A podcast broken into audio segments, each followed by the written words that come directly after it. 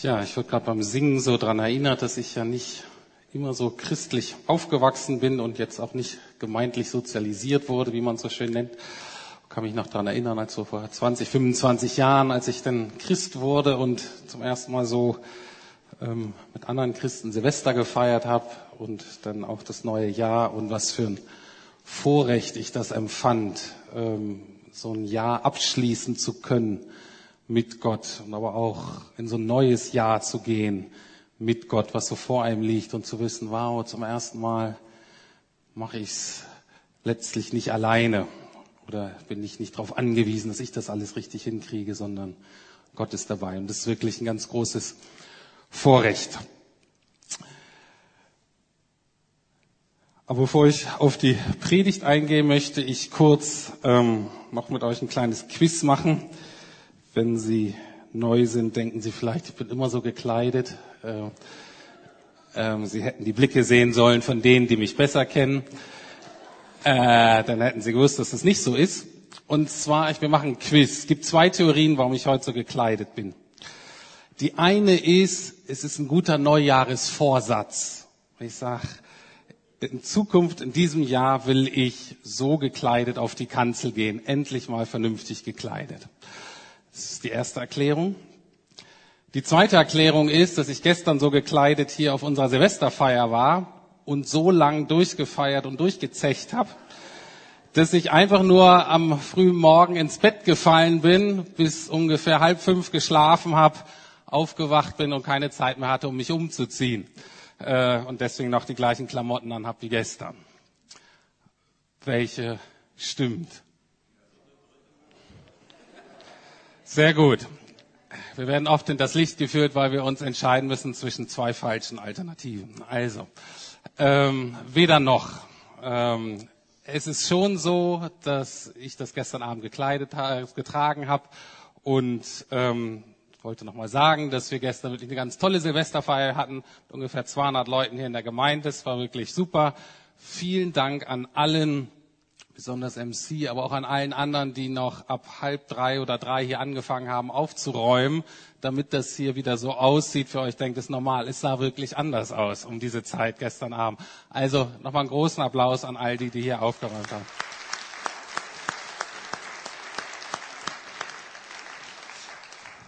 Wirklich toll. Also diejenigen, die befürchtet hatte, dass der Pastor durchgezecht hat, ich kann euch ähm, erleichtern. Nein, ich habe geschlafen und ich habe auch geduscht und ich habe auch gewisse neue Sachen an.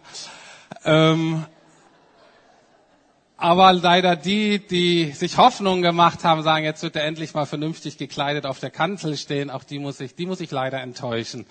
Ähm, ich werde wahrscheinlich auch in Zukunft ohne Fliege und Krawatte predigen.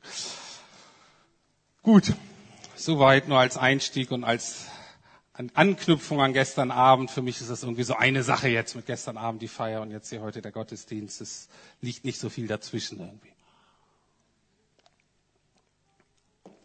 Aber Neujahr 2015 und das ist in der Regel der Gottesdienst, wo wir uns die Jahreslosung angucken. Und ist diesmal so einfach, dass wir aus einer Not eine Tugend machen können. Ich habe jetzt keine Zeit gehabt, die PowerPointer für die Predigt vorzubereiten. Ähm, aber die ist so kurz, dass wir die sogar auswendig lernen können. Also selbst wenn ihr, selbst wenn Sie nichts mitnehmen heute, diesen Vers werdet ihr wenigstens mitnehmen. Denn die Jahreslosung ist kurz und eingänglich. Sie heißt, nehmt einander an, so wie Christus euch angenommen hat, zum Lobe Gottes oder zur Ehre Gottes.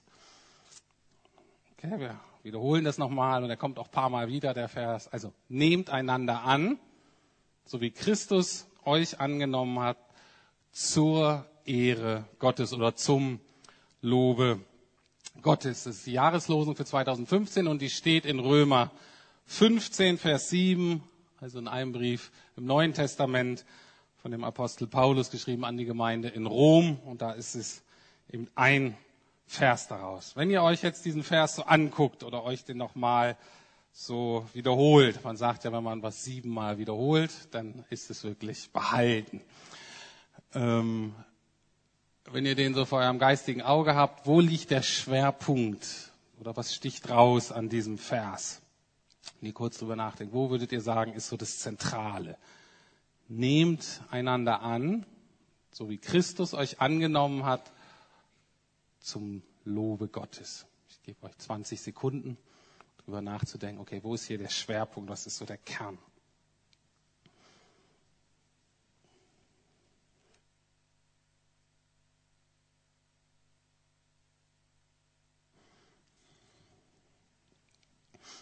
Gut, ihr müsst es jetzt nicht sagen.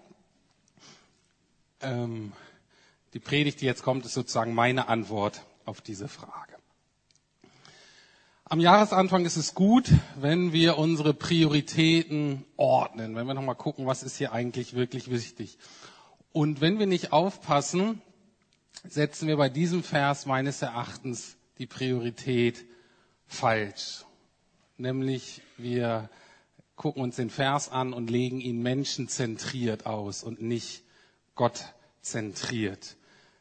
So habe ich auch angefangen, als ich geguckt habe, nehmt einander an. Jawohl, darum geht's. Das ist das Allerwichtigste, dass wir einander annehmen, dass wir einander aufnehmen. Denken wahrscheinlich, dass wir einfach nett zueinander sind, dass wir gut miteinander klarkommen. Das ist so das Wichtigste. Und natürlich ist Jesus auch noch wichtig, steht ja klar. Den nehmen wir ja immer mit. Äh, das ist schon auch gut. Und dann, ja, zum Lobe Gottes, das passiert natürlich dann irgendwie, wenn wir das tun, passiert das einfach. Ähm, und ich denke, wenn wir das so auslegen, dann haben wir die Prioritäten falsch gesetzt. Und es wäre schade, gerade am ersten Tag des Jahres sozusagen mit dem falschen Fuß ins Jahr zu starten. Menschliche Beziehungen sind wichtig und natürlich sind die ähm, auch in dem Römerbrief wichtig. Natürlich sind die ganz besonders wichtig für die Gemeinde Gottes. In den 14. und 15. Kapitel des Römerbriefes geht es auch um zwischenmenschliche Beziehungen. Und zwar hauptsächlich um den Umgang verschiedener Gruppen in der Gemeinde miteinander. Paulus spricht da von Starken und Schwachen, wo man nicht so ganz genau weiß, wer das ist. Aber es sind immer zwei ganz unterschiedliche Gruppen. Wir wissen, in der Gemeinde hatten auch Juden mit Nichtjuden einige Schwierigkeiten. Wir könnten sagen, dass es darum geht, um den Umgang mit unterschiedlichen Glaubensüberzeugungen und Glaubensprägungen, der Umgang mit unterschiedlichen Generationen und Kulturen, also all das, was wir auch kennen. Es geht in den Kapiteln auch, wer eigentlich was entscheiden darf. Geht so um Autoritäten, geht um Entscheidungsprozesse und natürlich geht es auch um gegenseitige Rücksichtnahme. Das ist ganz, ganz wichtig, aber es ist wirklich nicht das Entscheidende. Wenn wir uns den Vers ein bisschen genauer angucken, sind wir nicht das Entscheidende als Gemeinde, als Menschen, sondern, ich habe jetzt ein bisschen unschönes Wort gebraucht, wir sind ich will nicht sagen nur, aber wir sind eine Zweckgemeinschaft. Das hört sich ganz schrecklich an. Ich habe das auch noch nie benutzt im Zusammenhang mit der Gemeinde, ähm, weil da eigentlich natürlich Liebe ist und wir sind Familie und so. Da hört sich Zweckgemeinschaft wirklich scheußlich an. Aber ich brauchte ein drittes Z für meine Predigt, von daher habe ich das äh, genommen. Äh, und ähm, ähm, es geht nämlich darum, bei diesem Vers klarzukriegen, was ist unser Ziel, was ist unser Zentrum und wenn wir das klar haben, dann finden auch wir als Gemeinde sozusagen unsere Bestimmung, dann werden wir auch die angemessene Zweckgemeinschaft. Also darum soll es gehen. Ziel, Zentrum und Zweckgemeinschaft. Um das Ziel deutlich herauszuarbeiten, möchte ich noch den vorherigen Vers lesen, also Römer 15, Vers 6, und zwar aus der neuen Genfer Übersetzung. Das hört sich so an. Gott möchte, dass ihr ihn alle einmütig und mit voller Übereinstimmung preist. Ihn, den Gott und Vater unseres Herrn Jesus Christus. Darum ehrt Gott, indem ihr einander annehmt, wie Christus euch angenommen hat. Also, ich lese nochmal, weil wir es ja hier nicht auf da vorne haben. Gott möchte, dass ihr ihn alle einmütig und mit voller Übereinstimmung preist, ihn, den Gott und Vater unseres Herrn Jesus Christus. Und jetzt kommt praktisch die Jahreslosung. Darum ehrt Gott, indem ihr einander annehmt, wie Christus euch angenommen hat. Das ist das Ziel dieses Verses. Das ist auch das Ziel hoffentlich für uns für das neue Jahr, die Ehre Gottes. Wie würde unser Jahr aussehen, wenn es unser oberstes, unser wichtigstes Ziel wäre, Gott zu ehren? Ist ja ein bisschen ein komisches Konzept, aber was heißt das eigentlich, Gott zu ehren? Äh, das ist ein vielschichtiger Begriff, das kann ganz viel bedeuten, aber es bedeutet auf alle Fälle auch, dass Gott bekannt wird, dass deutlich wird, wer er ist, wie er ist, was er getan hat und was er immer noch tut. Darum geht es eigentlich, wenn wir sagen, Gott soll geehrt werden. Und das kann man auf ganz unterschiedliche Arten und Weisen tun. In einem Katechismus der reformierten Kirche wird dieses Ziel folgendermaßen ausgedrückt. Da heißt es, das Hauptziel des Menschen ist es, Gott zu verehren und ihn ewig zu genießen. Nicht schlecht, hm? Über 400 Jahre alt oder ungefähr 400 Jahre alt. Das Hauptziel des Menschen ist es, Gott zu verehren und ihn ewig zu genießen. John Piper, ein amerikanischer Theologe und Pastor, hat die beiden zusammen gemacht und er sagt, wir verehren Gott dadurch, indem wir ihn genießen. Gott wird am meisten dadurch geehrt, wenn wir ihn wirklich genießen, wenn wir uns an ihm freuen. Das wird auch sehr schön in der Jahreslosung vom letzten Jahr ausgedrückt, finde ich. Jahreslosung 2014 packt auch die, das sehr, sehr schön zusammen, wie wir Gott ehren. Und zwar heißt das im Psalm 73, Vers 28, für mich aber ist Gottes Nähe beglückend. Oder ich freue mich an Gottes Nähe. Mein Vertrauen setzt sich auf den Herrn, um alle deine Taten weiterzuerzählen. Das ist auch eine sehr schöne Beschreibung von Gott zu ehren, sich an ihm zu erfreuen, das wirklich zu genießen, dass er da ist, dass er uns liebt, sich darin geborgen, sicher zu fühlen und dann diese Liebe weiterzugeben. Und heute wird uns in diesem Vers eine dritte Art vorgestellt, wie wir Gott ehren können, nämlich indem wir einander annehmen, wie Jesus uns angenommen hat. Das ist so ein bisschen die Idee, die manche von euch vielleicht aus dem Johannesevangelium kennen, wo Jesus sagt, daran wird die Welt erkennen, dass ihr meine Kinder seid, wenn ihr euch gegenseitig liebt. So ein bisschen die gleiche Idee.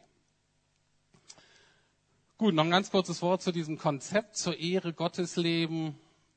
Ich habe lange gebraucht, damit überhaupt irgendwas anfangen zu können. Weil ich fiel eigentlich so in, ja, wie soll ich sagen? Ich hatte immer nur so zwei Möglichkeiten dabei. Das eine war, dass ich dachte, das läuft irgendwie von alleine, Gott zu ehren. Ich mache so mein Ding und dann wird Gott eben hoffentlich irgendwie automatisch geehrt. Ähm, das war wahrscheinlich oft auch so. Aber ich habe gemerkt in den letzten Jahren, dass das dem Konzept nicht gerecht wird. Man kann auch sagen, Anbetung, das ist auch zentral, äh, wenn es um Gottes Ehre geht, ist nicht so, dass es schön ist, wenn es nebenbei mal passiert, sondern ist was, was ein Kern ist meiner Berufung. So ich dachte, okay, das muss ich irgendwie ähm, klarer im Fokus haben. Aber da kommt der zweite ähm, Aspekt davon, der ich schwierig fand. Sobald ich länger darüber nachgedacht habe, ich gesagt, das ist ja völlig unmöglich. Wie soll ich das hinkriegen? Und das war so eine große Aufgabe, ich schien mir, dass ich sofort entmutigt eigentlich aufgegeben habe. Weil wenn ich mich wirklich angucke, sagt, wie soll ich mit meinen ganzen Macken und Fehlern und Schwierigkeiten und so, wie soll ich das wirklich schaffen, dass Gott geehrt wird? Und es stimmt dass irgendjemand von uns Gott wirklich ehren kann, ist sehr, sehr, sehr unwahrscheinlich. Und deswegen der zweite Aspekt, ganz, ganz wichtig, ist das Zentrum unseres Lebens, damit wir überhaupt dieses Ziel irgendwie nur annähernd erreichen oder leben können oder nicht darunter ähm, zerbrechen unter dieser Last, sondern dass wir denken, wow, das ist aber eine tolle Berufung für mein Leben, ist Jesus. Okay? Jesus ist auch in diesem Vers sozusagen der Dreh- und Angelpunkt des Verses. Jesus ist immer das Verbindungsstück zwischen hier sind wir als Menschen und wir sollen aber eigentlich dahin zu Gott. Und das Verbindungsstück ist immer Jesus. In dem Vers heißt es hier folgendermaßen, Christus hat uns angenommen, Christus hat uns aufgenommen. kann man sagen. Was heißt das? Das heißt, dass ich jetzt zu Jesus gehöre, dass ich eine Beziehung zu ihm habe, dass das geklärt ist zwischen uns, dass da Nähe entsteht, dass da Vertrauen entsteht. Ich glaube, das Problem ist, dass viele von uns sich total dran gewöhnt haben, dass Jesus uns angenommen hat. Das bedeutet uns nicht mehr. Das ist so ein bisschen klar, hat Jesus uns mir vergeben. Das ist ja auch sein Job. Und viele von uns machen das so. Wir sagen auch noch ganz artig Danke immer mal wieder dafür, aber wir staunen da nicht mehr drüber. Deswegen ist es wichtig, äh, nicht nur deswegen, aber auch deswegen ist es wichtig, zum Beispiel in der Bibel zu lesen, im Alten Testament, aber auch im Neuen Testament oder aber auch eben Bücher von christlichen Autoren, die älter sind als vor 30 oder 40 Jahren. Weil da, wenn man da drin liest, in diesen älteren Quellen, wird ganz deutlich, dass die Menschen, als sie dachten, wow, Gott hat mich angenommen, ich darf da so nah rankommen, die waren, fanden das total erstaunlich. Die waren teilweise geschockt. Manche haben gesagt, das geht doch nicht. Wie, das geht doch nicht. Die waren, und wenn sie dachten, dass es doch geht, die waren einfach dankbar und einfach absolut sprachlos. Warum?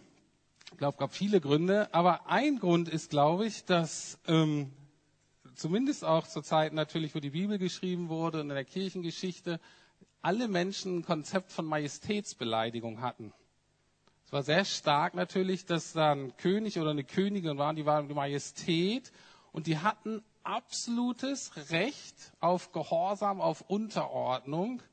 Und Majestätsbeleidigung war einfach ein Ding, was nicht ging. Und es wurde selbstverständlich mit dem Tode bestraft.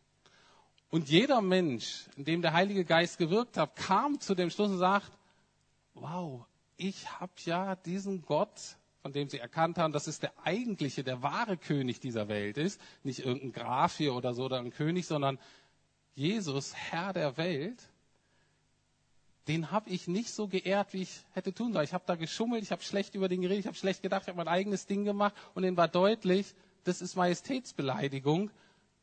Und wenn der das erfährt, dann geht's mir richtig schlecht. Und dann zu erfahren, Christus hat uns angenommen und der König hat's erfahren und dennoch führt es dazu, dass er mir vergibt und dass ich so eine enge, freundschaftliche, vertrauensvolle Beziehung zu diesem König der Welt haben kann, ist einfach was ganz, ganz Besonderes. Und das wünsche ich uns allen. Das ist nicht was, was ich euch sagen kann, aber das ist wirklich was, was ich bete, dass der Heilige Geist uns im Jahr 2015 immer wieder ganz neu ins Staunen darüber versetzt, dass es ein Wunder ist, dass wir vom König der Welt, vom heiligen Gott, angenommen sind in Liebe und er sich freut, wenn wir eine ganz nahe, vertrauensvolle Beziehung haben. Wenn wir das nicht so erleben, wenn das nicht die Grundlage unserer Annahme von Jesus ist, passiert Folgendes. Und das sehe ich leider in meinem Leben, sehe ich auch in ganz vielen Leben von, von euch und in der Gesellschaft oder der Kirche, die, die in anderen Gemeinden, ist, wir denken, wir sind angenommen, weil wir eigentlich ganz nett sind. Wir sind eigentlich okay. Es ist überhaupt nicht schwierig, hier in Berlin 80 Prozent von Leuten zu treffen, die wirklich noch mehr daneben sind als wir. Und mit denen vergleichen wir uns und sagen, im Vergleich dazu sind wir eigentlich wirklich relativ nett. Und dann ist der nächste Schritt, dass wir eben Leute suchen und die annehmen und aufnehmen, die auch, zumindest aus unserer Sicht, relativ nett sind, die relativ angenehm sind. Ich kann das nicht ganz ausführen heute, aber ich möchte es andeuten, dass wir mal anfangen, darüber nachzudenken. Wozu führt das, diese Annahme? Die führt letztlich dazu, dass wir viel zu hoch von uns selber denken. Und im nächsten Schritt führt das dazu, dass wir viel zu viel von uns selbst erwarten und auch von den Menschen, mit denen Gott uns zusammengestellt hat. Entweder hier in der Gemeinde oder auch in der Familie oder sonst wo, ob Christen oder nicht Christen. Dann kommen so Gedanken wie, warum ist der oder die eigentlich so komisch? Was hatten die für ein Problem? Und dann im nächsten Schritt, könnte die sich nicht auch ein bisschen mehr anstrengen, ein bisschen mehr bemühen? Ich reiß mich doch auch zusammen, damit der Laden hier läuft. Und wisst ihr, was dann passiert? Dann geschieht aus einer Gemeinschaft von begnadigten Sündern, die Gott sich eigentlich gedacht hat, wird eine Gemeinschaft von leistungsorientierten Scheinheiligen. Und wir stehen alle in der Gefahr, dass wir das selber leben und dass wir das produzieren. Weil wir nicht kapiert haben, dass die Grundlage der Annahme ein Wunder ist und dass wir es nicht verdient haben. Also nochmal, die Gefahr, in der wir stehen, ist, dass aus einer Gemeinschaft von begnadigten Sündern eine Gemeinschaft von leistungsorientierten Scheinheiligen wird. Und da will ich eigentlich nicht dazugehören. Es ist total anstrengend und macht wirklich keinen Spaß. Wir müssen uns aber deutlich machen, um einander annehmen zu können oder jetzt breiter gesagt, um eine gute Gemeinschaft leben zu können, ist deutlich, dass das sehr, sehr kostspielig ist. Jemand muss hier einen Preis zahlen und zwar einen sehr, sehr hohen. Viele von euch wissen, dass Gott uns annehmen konnte. Muss dadurch, äh, deswegen musste Gott das aus dem Weg räumen, was seine Annahme eigentlich unmöglich machte von uns, nämlich unsere Sünde anders, ausgedrückt, damit Gott uns annehmen konnte, musste Gott für uns sterben. Und das ist schon einfach mal krass. Und es ist gut, wenn wir uns das immer wieder ähm, ja, vergegenwärtigen. Und jetzt noch, ich hoffe, ich mache einen einfachen Vers nicht zu kompliziert. Wie gesagt, wenn ihr denkt, das ist jetzt alles zu kompliziert, ihr habt den auswendig gelernt, den nehmt ihr mit. Ist gut. Aber mir ist nochmal ganz wichtig, damit wir das ähm, auch als Gemeinde wirklich jetzt verstehen. Aber ich denke, für jeden Menschen einfach wichtig zu verstehen, wie Gemeinschaft funktioniert. Darüber ist auch ganz wichtig, oder dafür ist auch ganz wichtig, dass wir eigentlich verstehen, warum ist denn Jesus eigentlich gestorben? Ist natürlich absolut basic, eigentlich die Frage. Aber ich denke, es ist gut, das Jahr zu beginnen. Und es gibt zwei Antworten hauptsächlich, die hier kursieren so in christlichen Kreisen und ähm, seit ich so Christ bin, mich damit beschäftige. Und die sind eigentlich beide richtig. Aber wie gesagt, wenn die nicht in der richtigen Priorität sind, wird's schief. Und die erste Antwort ist, er ist für uns gestorben, weil wir so kostbar waren. Und es stimmt. Gott hat uns wunderbar gemacht und wir sind in seinen Augen unendlich kostbar. Und er wollte uns für sich zurückgewinnen. Das Problem ist nur, dass wir in dieser Leistungsgesellschaft, in der wir leben, das so interpretieren, dass Gott für uns gestorben ist, weil wir liebenswürdig sind. Ich bin so gut, ich bin so kostbar, ich bin so wunderbar gemacht, ich bin so liebenswürdig, deswegen ist er für mich gestorben. Das Problem ist nur, wenn wir das zu stark betonen, wird dadurch sowohl das Ziel unseres Lebens, nämlich Gott zu ehren, untergraben, als auch eine wahre Gemeinschaft wird zerstört. Warum? Wenn wir das zu stark betonen, dass wir so kostbar sind, wird Gott nicht geehrt, weil, und das ist leider so in viel christlicher Literatur äh, und auch vielleicht Liedern, weil wir eher von uns selber und von unserer eigenen Kostbarkeit und von unserem Wert fasziniert sind, als von Gott. Und es führt dann auch im nächsten Schritt dazu, und das kommt auch dazu, weil Poppsychologie so auch die christliche Kirche so eingenommen hat, dass wir uns einfach unendlich viel um uns selbst drehen. Das ist eine. Also das Ziel, das eigentlich um Gott geht, wird aus den Augen verloren. Aber auch menschliche Gemeinschaft wird zerstört. Und ich habe darüber nach, warum ist das eigentlich so? Weil eigentlich ist das doch ein toller Gedanke. Wir sind alle so kostbar. Jesus ist für uns gestorben, weil wir so wertvoll sind. Aber es fällt uns komischerweise irgendwie schwer, also wir versuchen die ganze Zeit, das für uns selbst anzunehmen, aber es fällt uns irgendwie schwer, das auch allen anderen zuzugestehen. Ich habe noch nicht ganz die Antwort, warum das so ist. Also, mehrere Theorien, aber eine dafür ist, weil ich mittlerweile befürchte, dass für so viele große Egos kein Platz in einer Gruppe ist. Dieser Gedanke, der auch wieder absolut richtig und total wahr ist, und ich total froh bin, dass das so ähm, auch gepredigt wird und dass wir das singen, ist, dass jeder von uns letztlich ein Kind Gottes ist und damit Prinz oder Prinzessin unendlich viel Würde. Aber es scheint uns schwer zu fallen, zu kapieren, dass das nicht nur für mich so gilt, dass es sondern für euch alle auch so gilt, die ihr Gottes Kinder seid. Und irgendwie haben wir es noch nicht kapiert, dass wir nicht unseren Wert verlieren, unsere Würde, wenn wir merken, der andere oder die andere ist genauso wertvoll. Eben auch Prinz oder Prinzessin.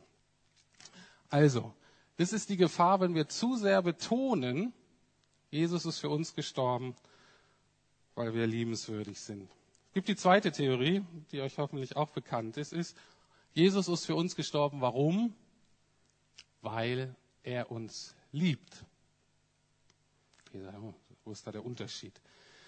Das Entscheidende ist, dass in der zweiten Theorie seine Liebe und seine Weisheit und seine Macht im Mittelpunkt steht und nicht unsere Liebenswürdigkeit. Seht ihr den Unterschied? Der Unterschied ist, im Zentrum ist, das Entscheidende ist nicht, wie liebenswürdig ich bin, sondern das Entscheidende ist, wie groß Gottes Liebe ist. Und diese Liebe zeigte sich eben darin, dass sie einen hohen Preis für uns bezahlt hat. Und wenn wir das klar haben, dann wird Gott geehrt, weil es uns hauptsächlich darum geht, selber zu erkennen und weiterzugeben, wie schön Gott ist, wie herrlich, wie groß seine Liebe ist. Interessanterweise Jesus, davon können wir ausgehen, hatte seine Prioritäten geklärt. Und ich bin davon überzeugt, dass die Motivation für uns zu sterben auch am allerersten ist, Gott den Vater zu ehren. Nicht um uns zu retten. Wir denken, huh, denkt mal drüber nach. Das ergänzt sich natürlich, das schließt sich nicht gegenseitig aus. Und ich glaube, wenn wir die Priorität haben, dann findet auch jeder seinen Platz hier. Dann können wir lernen, wirklich einander anzunehmen. So. Und jetzt zum dritten Teil des Verses. Also wir hatten das erste Ziel, Gott zu ehren. Zweites Zentrum, Dreh- und Angelpunkt ist die Tatsache, dass Christus für uns gestorben ist. Und es ist ein Zeichen seiner großen Liebe. Und das bedeutet jetzt, dass wir den dritten Teil richtig angehen können, nämlich unsere Zweckgemeinschaft, das heißt, wie wir hier miteinander leben. Und ich möchte das mal so formulieren. Wir haben alle die Chance, dieses Jahr uns darauf zu konzentrieren, mehr zu lieben und weniger zu erwarten, dass die anderen liebenswürdig sind. Okay? Wir können, wir sind aufgerufen, wir alle, ähm, mehr zu verstehen, dass wir von Gott geliebt sind. Und wir können endlich damit aufhören, die ganze Energie und Zeit damit zu verbringen, bei uns selber, bei anderen zu gucken, ob wir liebenswürdig sind. Das ist völlig zweitrangig. Das Entscheidende ist wirklich, ob Gott uns liebt. Ob wir liebenswürdig sind, sind wir auch manchmal. Schön. Und auch dann eben, wenn wir nicht liebenswürdig sind. Das ist das Entscheidende. Also, ich will mich dieses Jahr wirklich darauf konzentrieren, zu lernen, mehr zu lieben. Und ich möchte nicht, natürlich ist es schön, wenn ihr liebenswürdiger werdet oder werdet, obwohl ihr eigentlich wirklich nett seid. Ähm, aber das ist nicht mein Hauptfokus, sondern ich will lernen, mehr zu lieben. Und ich hoffe, wenn wir das alle tun, dann passiert auch was. Was bedeutet es jetzt? So einander annehmen, wie Christus angenommen hat. Also, wie kann ich lernen, euch so anzunehmen, wie Christus mich angenommen hat? Diese Frage muss ja jeder von uns ganz persönlich beantworten. Und ein Punkt da ist, ich trage die Kosten und nicht der Nächste. Weil Jesus den Preis dafür gezahlt hat, dass ich Teil der Gemeinschaft sein darf, möchte ich euch mit der gleichen Liebe, mit der gleichen Hingabe lieben auch wenn meine Bedürfnisse gerade nicht erfüllt werden. Anders ausgedrückt, wenn ich dich komisch finde, dann ist das zuerst mein Problem und nicht deins. Und wenn wir einander alle so begegnen könnten, ich glaube, dann sind wir sehr nahe an dem, was Paulus hier meint in diesem Vers. Das heißt, mein Mangel an Liebe ist mir wichtiger als dein Mangel an Liebenswürdigkeit. Okay? Mein Mangel an Liebe ist mir wichtiger als dein Mangel an Liebenswürdigkeit. Das heißt nicht, dass hier jetzt, wie 2015, jeder oder jede machen kann, was er und sie will. Sondern das heißt auf Grundlage von Jesu Liebe, dass wir gemeinsam lernen wollen, das zu tun, was er will. Gut, ich fasse nochmal zusammen. Wie gesagt, es geht mir heute am ersten Tag des Jahres um diese Neuordnung unserer Prioritäten. Und ich habe so zusammengefasst, wir sind eine Zweckgemeinschaft mit Jesus im Zentrum, mit dem Ziel, Gott zu ehren, indem wir seine Liebe empfangen, genießen und sie an andere weitergeben. Also wir sind eine Zweckgemeinschaft, also eine Gemeinschaft mit einer Berufung. Und diese Gemeinschaft hat Jesus im Zentrum und das Ziel, Gott zu ehren, indem wir seine Liebe empfangen, genießen und sie an andere weitergeben. Amen.